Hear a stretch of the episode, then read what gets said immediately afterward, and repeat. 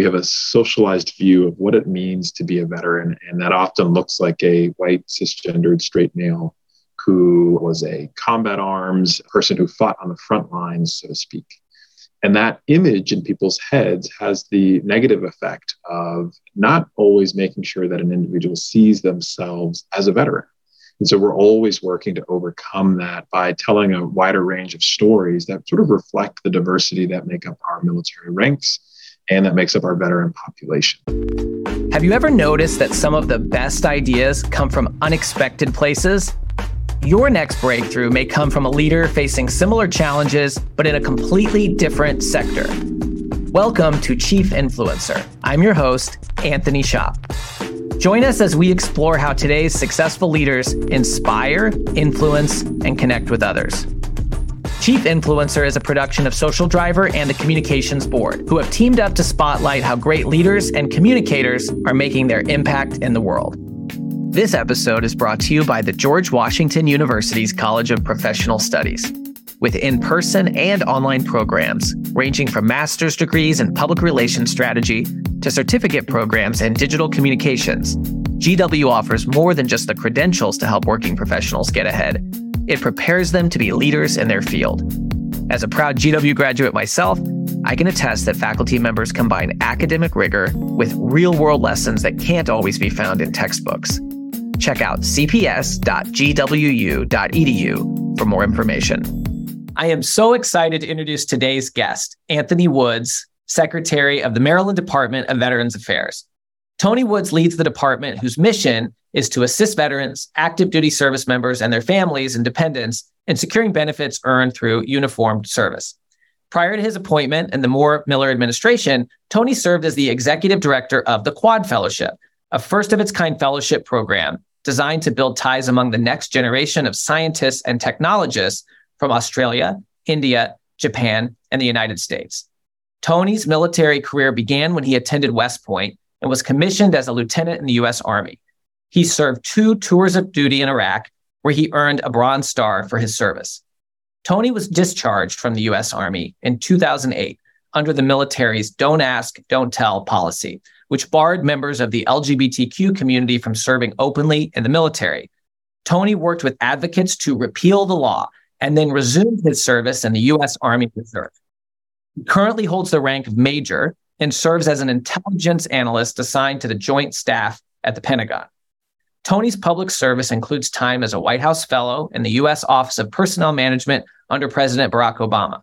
He served on former U.S. Veteran Affairs Secretary Bob McDonald's Commission on Minority Veterans and serves on the Blue Star Families Advisory Board on Race, Equity, and Inclusion. Secretary Woods, Tony, I'm so excited to spend time with you today. Welcome to Chief Influencer. Thank you so much for having me. I'm excited about the conversation. Well, I want to start by asking you, you know, Secretary of Veterans Affairs for the state of Maryland, that, that's a big job. And I'm wondering who are some of the most important people or groups that you have to influence to achieve the impact that you want to make in Maryland and beyond? Uh, well, first and foremost, Maryland is home to over 360,000 veterans who've served uh, in wars going all the way back to World War II to some of our latest conflicts today. And so it's an exceptionally diverse veteran community. And one of the things that I've found is one of the most important challenges is, is if we're going to make sure that veterans know uh, the benefits that they have and that they've earned through uniform service, we have to reach them where they are. And that creates real challenges for a relatively small department. Um, you know, we've got really good at reaching the Korean War and Vietnam era uh, generation of veterans. Where my department struggles is, is reaching um, our Gulf War and post 9 11 veterans, um, and also reaching veterans from uh, diverse backgrounds and communities. So, right now, I would say we have a socialized view of what it means to be a veteran, and, and, and that often looks like a white, cisgendered, straight male who uh, was a combat arms uh, person who fought on the front lines, so to speak. And that image in people's heads has the negative effect of not always making sure that an individual sees themselves as a veteran. And so we're always working to overcome that by telling a wider range of stories that sort of reflect the diversity that make up our, our military ranks and that makes up our veteran population. So that's been one of the sort of fun new challenges that I've been trying to take on as I've taken the helm of this department for the past six months. You know, it occurs to me that it's such a challenge to reach that broad of an audience. And something that I know you've said before is that sometimes you even replace the question, Are you a veteran? because that may not connect with people and in the same way. Can you talk about that? And what is the question you asked today? You're exactly right. So instead of asking someone if they're a veteran, we ask, Have you ever served? And what that does is it helps to kind of overcome that misconception or that sort of very narrow view of what people often identify. One of the challenges with that, in particular for women, uh, women veterans often don't view themselves as veterans. Um, and so, one of the things that we've found that it's really important to do is ask that question Have you ever served? And I would actually encourage um, anyone who is interested in reaching out to the military connected community or to the veteran community to actually ask that a little bit differently. Perhaps they're trying to offer a new benefit or they believe that there is some sort of resource that this veteran ought to take advantage of. If you ask this person, hey, have you ever served in uniform? That, ch- that might change the answer. And so going back to the example that I mentioned, it's about 40% of women, uh, women veterans, uh, take advantage of one benefit, at least one benefit of, that they've earned through service. So that's a pretty low number relative to their male counterparts. And when you think about the impact that that has on their lives, that is not taking advantage of GI Bill benefits potentially. That's not taking advantage of VA home loan benefits. That's not gaining access to the eligible healthcare uh, resources that they have available to them, or the compensation that comes in the form of uh, the form of a monthly um, compensation check. So that is money that is, or resources that is being denied to that individual veteran, to their family potentially, and to their community. So it is really important that we ask the question differently and that we reach uh, veterans where, wherever they are. You know, for veterans who uh, may not be taking advantage of the benefits that are available to them or may not feel as you know connected because of that that archetype that you shared I guess they must feel sort of left out in some ways. And I wonder what are some of the things that your department is doing to make sure that they all feel included? Well, you know, one of the things that has uh, been one of the biggest privileges of, of this role is working for a governor who is a veteran. And when Governor Moore ran for office, uh, his campaign slogan, pledge, was "Leave no one behind." And a lot of folks think, oh, that's a, that's a pretty good sounding thing. And he certainly meant all Marylanders when he said it. But his experience as a veteran or in, the military, that's actually a pretty solemn pledge that we make to one another on the battlefield, right? And so for me, I very much interpreted that as an obligation of, of, looking for veterans who are at risk of being left behind, who are members of a marginalized community, um, or who may not see themselves reflected in kind of the, the, the sort of more typical stories that we would tell about veterans or the veteran experience. And so, as I alluded to a little earlier, telling a broader range of stories is just really important. So, one of the things that we did in partnership with our legislature was pass a bill uh, that uh, honors the service of the 6888 uh, Postal Service Battalion, which was an all Black female postal battalion in World War II, who had the responsibility of sorting all the mail and helping to boost morale for our service members overseas. And so, just sort of finding small examples to tell different stories to elevate the experience of different folks really goes a long way. So, that's one. There is just the sort of basic uh, bringing our department's communications capabilities into the later 21st century, uh, being more active on social media, realizing that veterans, uh, particularly Gulf War or post 9 11 veterans, often consume video information. Video just sort of performs better, obviously, on social media platforms. So thinking through how do we do and, and, and portray more dynamic uh, content and material on more platforms in more ways. Um, and then, you know, thinking through, well, how do we meet uh, this generation of veterans where they are when it comes to the to their interests, right? So if there's a little bit more of a focus on health and wellness and fitness and nature and getting back out into the world, well, we've got to find them in those places and bring forward programming, content, experiences that uh, gives us an opportunity to run into them there, tell them that they've earned something great, tell them that we want that we want them to be a part of, uh, you know, part of the the sort of the, the community in significant ways for the long term, and support them as best we can. I love that focus on inclusive storytelling because obviously it's really powerful when it comes to the military and veteran community that you serve. But that's a lesson for leaders, no matter who their audience is, um, the importance of that. I think that obviously authenticity is an important element of that inclusive storytelling. And I'd love to talk about how you bring your own lived experiences to this cabinet role. After two deployments in Iraq, you were discharged under the don't ask, don't tell policy. You were even ordered to repay your, your tuition to Harvard, I believe. Um, but you fought to repeal this policy. And upon that, you were reinstated. How has that experience informed the work you do now? Well, uh, I was really fortunate. So, one of the risks when I was coming out was that obviously I would lose my career. Um, I was slated to go back and teach at West Point, which was a dream of mine uh, because it made such an impact on me. So, I lost that opportunity or that ability. And one of the risks was that I would have to pay back uh, the tuition earned for uh, going to grad school at Harvard. I was fortunate that that was, was, was not the case. But, but that was actually one of the major reasons that motivated me to return uh, after the policy was repealed. I felt, um, and I felt actually after I graduated from West Point, that I owe our country a debt of gratitude. The military, uh, like it does for so many folks who are looking for a pathway into the middle class, provided me with an exceptional opportunity, an exceptional education, a chance to give back and serve my country. And so my hope was to continue to do that for the long term. Um, but you know, I think to your, your your broader question, one of the things that I you know, I've always struggled with, right? At the end of the day, I have the privilege of, of focusing on reaching veterans and serving their needs. And that is a, that is one component of who I am. But to our earlier conversation, being able to make sure that veterans know that, you know, their Secretary of Veterans Affairs, um, you know, uh, perhaps doesn't look like the average conception of what a veteran is, is thought to be, I think is important. Uh, so I make it a point to go out of my way to mention my my my husband where I, where I can, or the fact that we're married. Right? There's always that kind of moment when you're being introduced at events or um, introduced right before you speak, where you know part of it is the coming out process. Right? That's by including it in my bio.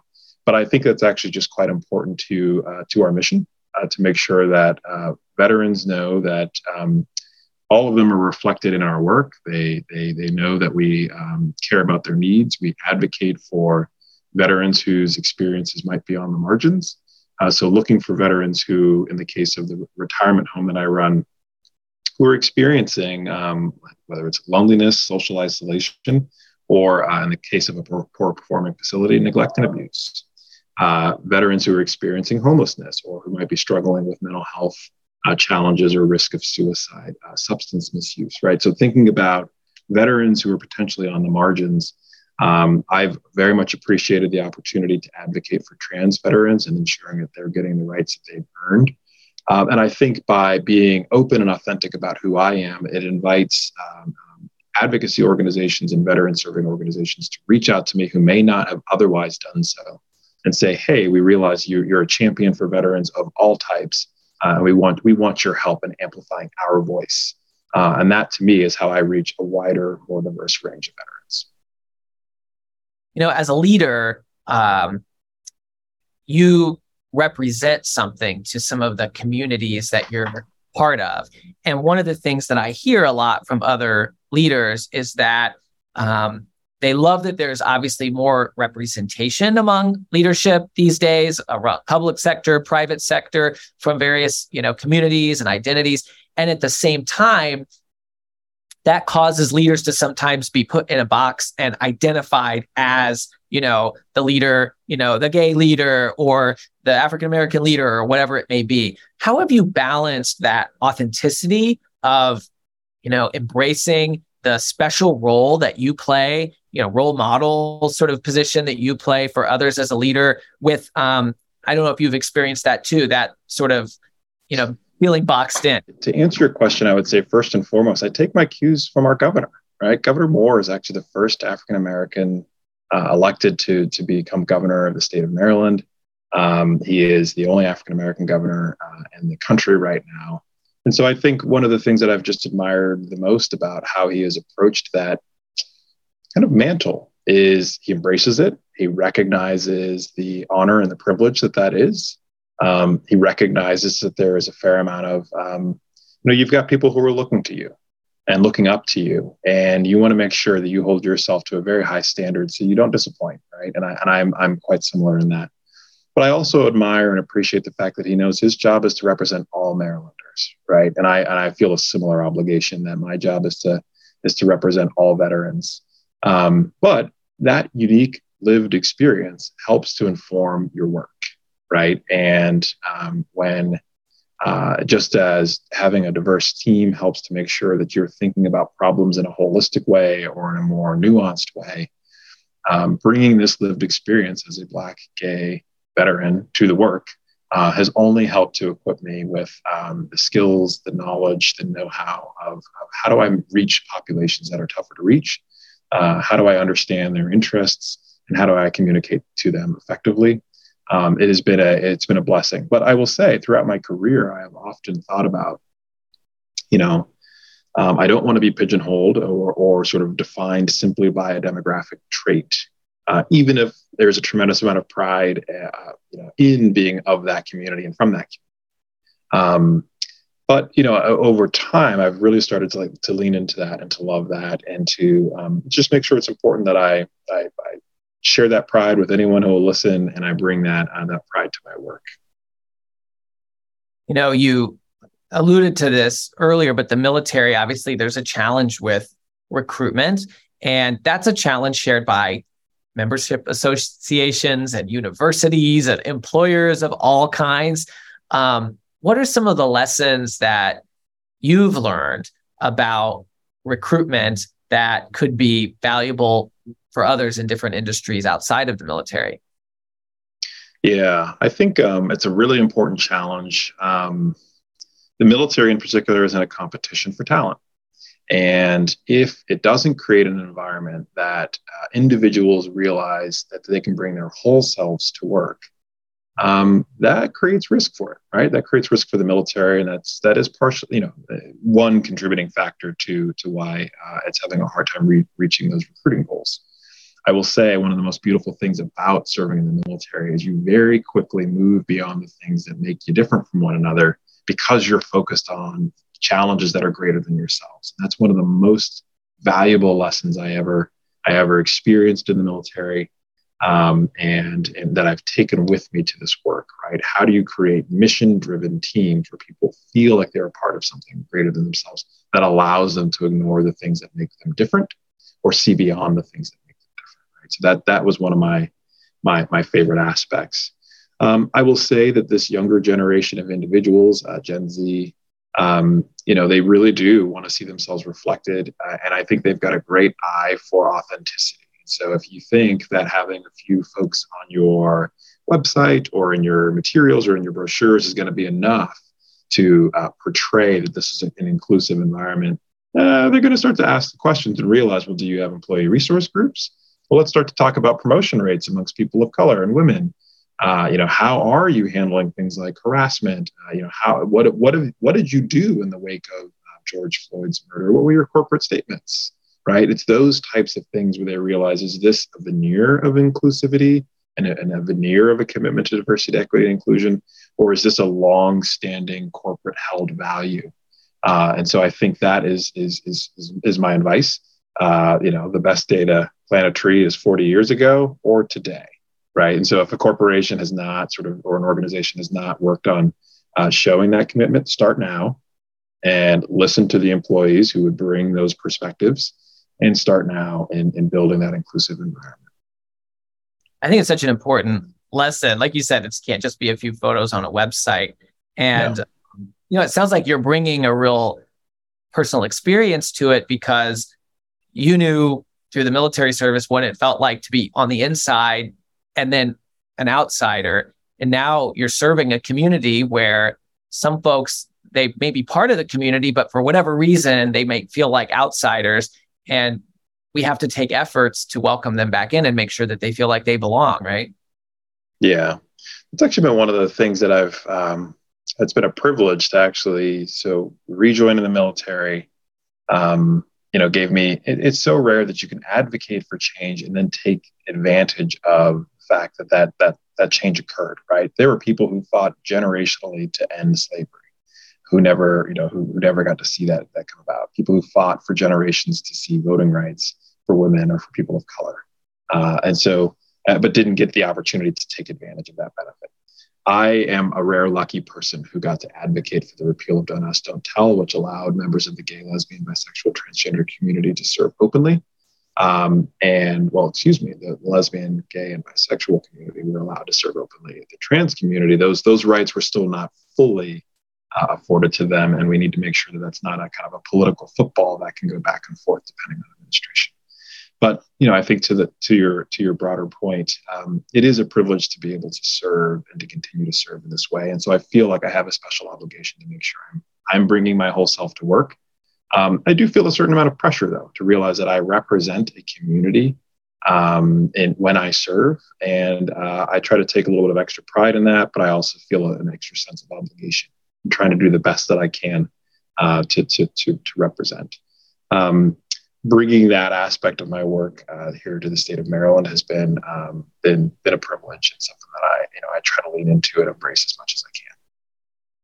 I have a feeling there are a lot of leaders who can identify with that tension of feeling the privilege um, as well as the pressure, and you know, mm-hmm. appreciate you being honest about that and and sharing that experience because it's a, it's a real experience for people who are um, you know, pioneers and who are in a role um, that, you know, members of the community haven't been in before.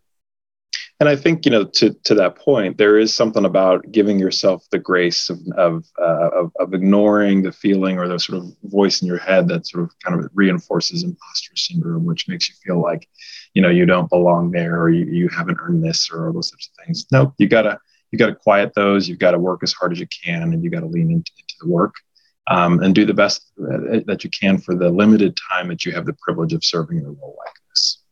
Yeah. Um, you know, I, I'm curious. You have obviously spent a lot of time in the military, uh, which is known for being very hierarchical and having a traditional structure. And then you founded the Quad Fellowship at Schmidt Futures, which is a philanthropic initiative of former Google CEO Eric Schmidt. And I'm wondering what lessons you learned um, from that experience or working with him, because I suspect that that might have been um, structured a little bit differently. It might have been a bit flatter than the military background that you came from.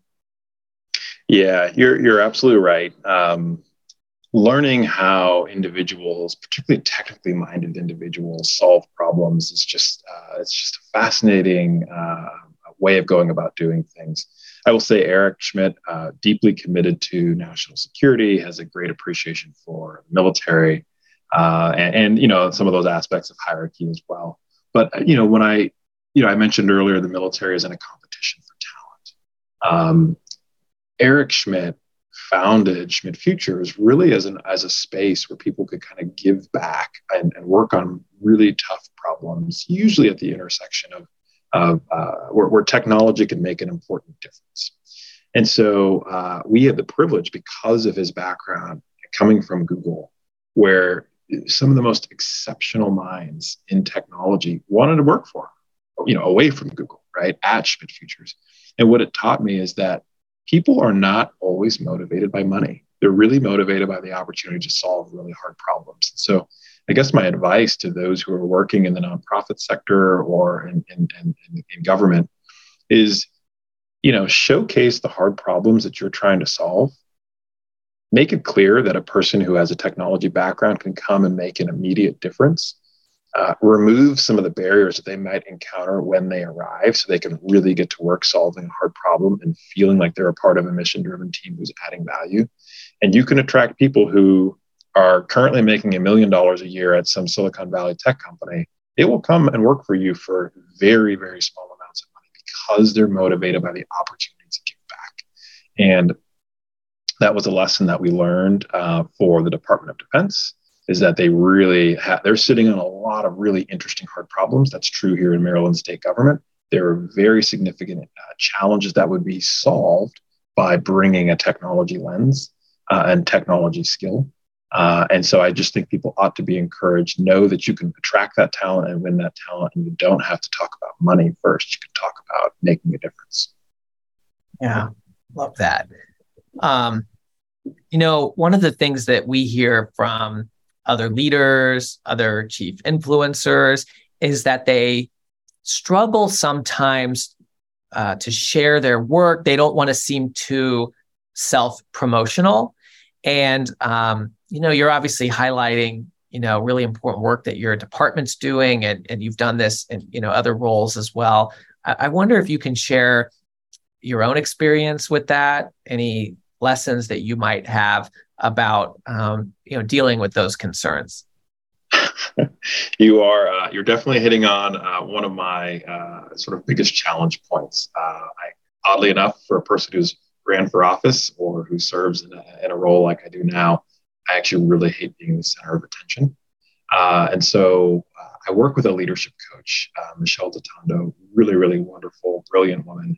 And one of the things that she helped me do is to realize that when I um, do more to promote uh, the work uh, that I happen to be doing. Uh, well, for me, I love showcasing the work that my team is doing, right? And so my my advice to those who have a hard time putting themselves out there is, well, if you could put the organization that you represent out there, if you could put the team out there, if you could, um, you know, really use these as, as, a platform and an opportunity to showcase uh, that kind of work. And then I think the other point uh, where where I have had to lean into being comfortable telling my own story is when it's for uh, serving and advancing um, you know some sort of broader organizational need right? The fact that people need to see that uh, veterans come in all shapes sizes colors sexual orientations and backgrounds right? Um, and so realizing that there is a, a, a, real potential benefit to you leaning into that discomfort leaning into that bashfulness bashfulness and getting over that uh, for the purpose of advancing your work, advancing your mission, or uh, getting the word out there. So that's my advice. Um, use these as opportunities to showcase the great work of your team, uh, and then realize that you're going to have a bigger impact on others than you realize. So you need to kind of get out of your shell, and that's what I've tried to do. Yeah, and I remember you telling me a story about when you were working on the Quad Fellowship. Um, you had a member of your team that you know you were able to identify opportunities to sort of uh, let someone else get get some of the spotlight to advance the work. Am I remembering that right? Yeah, that's exactly right. So um, that to me is is really one of the best things um, about leadership is, uh, and and one of the things I I've sort of always enjoyed since the military. One of the things I walked away from my time in service was just kind of recognizing that uh, in the case of the army you don't you don't have the choice of picking who gets to be on your team right? It's sort of a random number generator assigns you a bunch of soldiers and you have the obligation to look uh, you know to sort of determine with each person what is it that makes them special and how do you bring that out of them uh, when it counts right? When you are trying to accomplish a mission or do something really important. And yes in the private sector yes in government you can you can fire people in theory but um, uh, or definitely in the case of the private sector. But uh, taking that time to find what makes each individual special is, is really uh, really powerful. So you're absolutely right. On the Quad Fellowship, there was a woman exceptionally talented um, who I really realized was a very gifted public speaker and just like can command an audience, can light up a room, is phenomenal on a panel, and finding opportunities to. Uh, yes, I could have taken most of the opportunities to advance the work and to talk about the work, but really looking for those opportunities to encourage others um, uh, is really important. And I would also say it had, in this case, the added benefit of, you know, technology can often be a male dominated uh, field. Um, many of the master's and PhD programs where, where we're encouraging folks to get into are also male dominated. And so to have a really effective communicator who also happens to be a woman talking about her work did have the added benefit of ensuring that women realized that that program was just as much for them as it was for a male. Yeah, showing showcasing other stories and and helping. That's right. On the work, like you. that's exactly right. Department. It's a it's a it's a theme. Um, you mentioned there kind of the leadership experience from the military, and I just wanted to ask you. I think you've been back in the army longer than um, you were in before you um, you were out. And so I wonder if you could talk a little bit about some of the leadership lessons that you've learned or observed from your time in service and um, you know especially along this theme of inclusive leadership that we're talking about yeah well you know i touched on you know it's kind of one of my first and foremost um, principles of really uh, I, I, creating opportunities to build teams that are dedicated to issues that are broader themselves. That creates really strong bonds and allows folks to see beyond any individual differences. That's certainly one. Looking at well how do i find the special sort of trait of each and every one and bring that out when it when it matters most is obviously um, you know another another key one. You know people often talk about um, you know the military in so many ways is a leadership laboratory where you are learning opportunities to um, um you know to just sort of lead through complex situations and complex uh, complex times. So um, you know i'm thinking of kind of experience in the kind of post don't ask don't tell world. And i've really found my time in the military has just been hugely beneficial to me in addition to uh, helping me to get a world class education. Um, it's also helped make me be a stronger and better leader which is what i think the best things that our military can do. I've already mentioned uh, you know the desire to create mission driven teams uh, that are focused on uh, challenges that are larger than yourself because they help you to see beyond individual differences. I, have mentioned the, the, the, power and the value of looking at each individual and finding what makes them special and bringing that out. Um, you know that that has certainly uh, played a really fundamental role. The military also taught me the power of listening. Right? Um, people may may not always think that that would be the case, uh, particularly because you've got the rank, you have the responsibility, and these people are bound by law to follow your orders. But one of the best traits, the uh, best sort of lessons that I've had, and I've used it most recently here at my department, is to listen and observe for longer than might be comfortable. Um, at how does this organization tick? Why do we do things the way that we do? Um, what are our priorities? What is the culture? Um, and what is this organization's capacity for change right? And so leaning into that period of time where you're listening learning and observing um, is a really important one. And then bringing your leadership team together to create a vision for the future to change and create new goals. Um, that to me has been a really really uh, important lesson. It's been a valuable lesson. I use it at every single news stop along the way. Listen learn observe and then create an inclusive plan for the future along that kind of um, theme of inclusive plan, I, I, think you told me a story about once you uh, were reinstated and the military, you had an experience where um, a commander sort of um, mm-hmm. embodied sort of inclusive leadership. And I wonder if you could relay that. Yeah, I'm happy to. And this is just one of those examples where you know people talk a lot about uh, you know, people who were opposed to um, integration of the military, uh, of black soldiers being or service members being able to serve in white units uh, who, who, opposed Truman. Uh, they often said they hid behind social experimentation is not right for the military. Similar uh, with the repeal of uh, Don't Ask, Don't Tell, people sort of used the sort of uh, red herring of good order and discipline and said that the military is not capable of social experimentation. Um, I fundamentally disagree. I think the military, the leadership laboratory that it is, and the uh, environment where, yeah, people actually do have to pay attention and follow orders because they are, ba- you know, bound by law to do so, as long as those those orders are not illegal, immoral, or unethical. Um, it's got strong leaders, and so when I rejoined the military, um, you know, there was an incident where uh, a senior non-commissioned officer was, was sort of using a gay slur, you know, not directed at someone specifically, but just sort of, you know, kind of, sort of oh, that's you know kind of sissy behavior or whatever it was. And the next day, my company commander, straight male, uh, pulled me aside. I wasn't out to folks in my unit, but my company commander knew this. Pulled me aside and he said, "Hey, I, I'm sorry that that happened. That is not the environment that I want to create for this unit. I know that there are people who uh, who, who come from a range of backgrounds. I pulled that senior non-commissioned officer aside um, and, and I told him uh, that that's not going to fly here. That is not what we do, and don't ever do it again. And that was a hugely powerful moment for me. And it was one of those times when I realized all of our advocating for repeal and all of our saying that, that the military could handle that was validated by that company commander's behavior right at that moment. I'd also offer a second one. More recently, I, I you know I had an opportunity to serve in a unit that has uh, had a, had a transgender soldier in it, and my uh, my commander pulled me aside and said, "Hey, you know, um, do you think that soldier would be comfortable with me coming forward and, and just sort of asking them about their experience? Because I want to make sure we're creating an environment that is affirming and supportive of that person." Uh, and that was sort of the, another sort of validation moment where I knew, you know, it's not a perfect institution. It's not always going to get it right, but you have some really phenomenal leaders who are doing their best to create inclusive spaces. And I think they're leaning into that curiosity. They're willing to have those awkward conversations or uncomfortable conversations. That's how we make progress. That's how we move forward. Mm.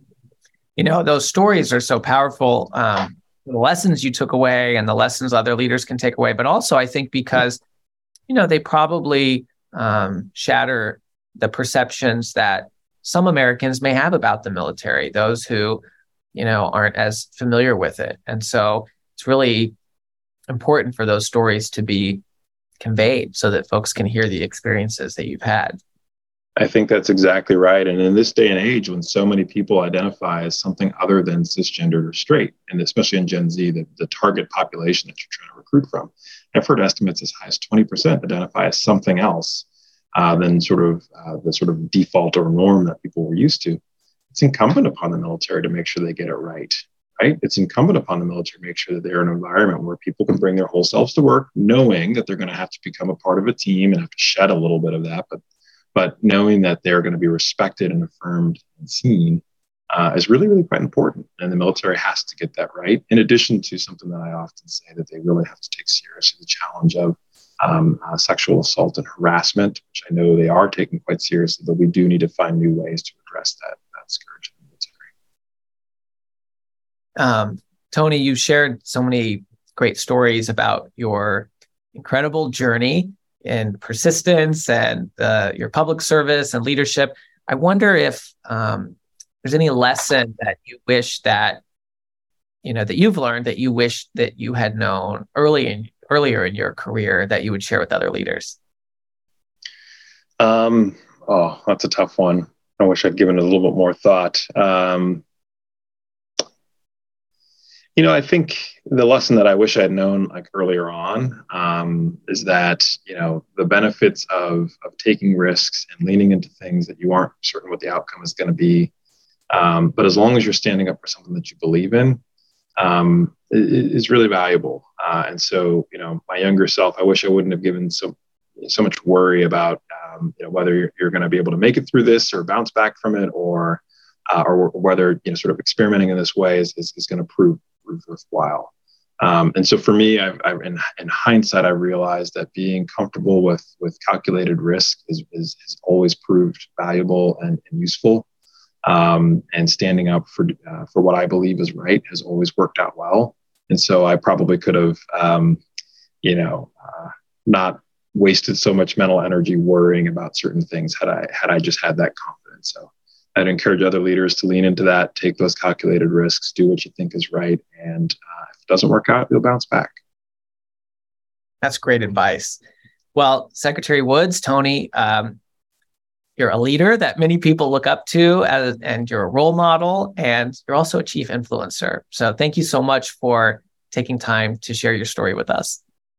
Thank you very much, Anthony. It was a pleasure to be here.